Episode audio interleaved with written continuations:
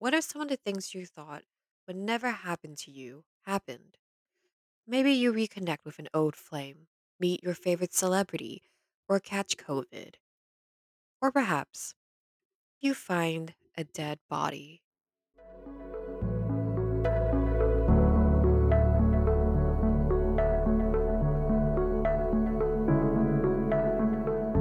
I'm your host, Hepburn, and you're listening to the Voiceless Speak Forever podcast, a true crime podcast dedicated to exposing the many misdeeds and abuses done to animals.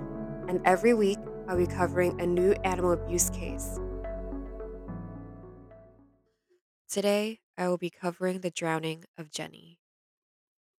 In April of 2019, a volunteer from the Last Resort Animal Rescue was walking on Bonter Road of West Milford, New Jersey.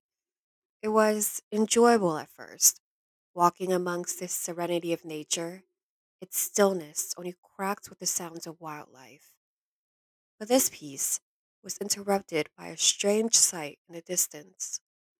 Amongst the vegetation was a crate at the edge of Greenwood Pond. Inside the crate were puppy pads with blood on them, as well as a glass ice bucket. If these items were found together, it would have been bizarre enough. But what made it completely shockingly heartbreaking was the fact that a puppy laid in that crate. There was no doubt that this puppy was hurt, but perhaps it was still alive. Coming closer, the volunteer bent down, reached into the crate, and touched the puppy. It was ice cold, the body already stiff from rigor mortis. The police arrived and transported the puppy to a forensic photographer and then a vet who ultimately performed the necropsy on it. It was determined that the pup was a 10 week old female golden retriever who had drowned. Since the dog had no name tag, the Last Resort Rescue decided to name her Jenny. At the site, the police weren't able to find any evidence that would allow them to find the perpetrator, but the Last Resort Rescue refused to give up. They posted a Facebook post pleading for anyone who knew anything to come forward and get justice for Jenny, kicking off the Justice for Jenny campaign.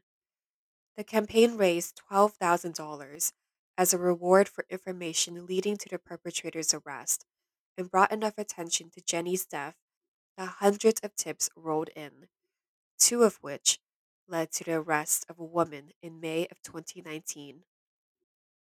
Tonya Fea was arrested and charged with the death of Jenny. She at first claimed that the dog was already dead, but as you remember, a necropsy showed that the puppy had actually drowned. In February of 2020, a Passaic County grand jury indicted Tonya of animal cruelty. Tonya applied for the Pretrial Intervention Program, a program that usually gives first time offenders an alternative to the traditional process of criminal prosecution. If granted, Tonya would have been given rehabilitative services like counseling to deter future criminal behavior. Additionally, further court actions would be postponed for up to 36 months.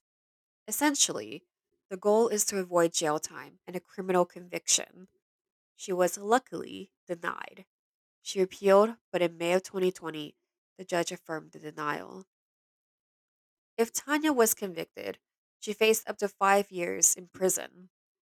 In May of 2021, Tonya was offered a plea deal where she would have to spend one year in jail, continue her mental health counseling, serve 100 hours of community service when released, and retain the ability to keep a dog already under her care. Animal welfare, however, would do unannounced welfare checks, and Tonya would have to give updates on the dog's health. Additionally, Tonya would never be allowed to care for any new future dogs ever again. Despite the generous deal, Tonya's lawyer did not accept it.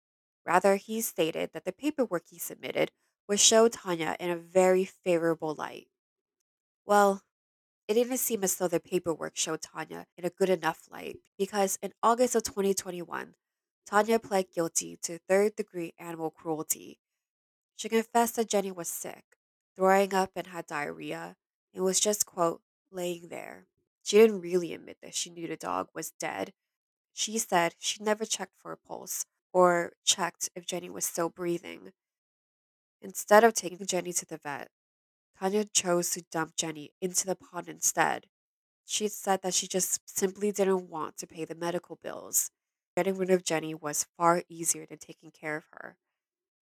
In October 2021, Tonya was sentenced to a little under six months in jail, five years of probation, and lost the ability to ever own a dog again. She was also forced to continue counseling during her 100 days of community service after her release. What do you think? Do you think her sentencing was fair? Do you think Jenny got her justice? Comment on the IG post about this case. Thank you guys so much for listening and for being so patient for the release of season three.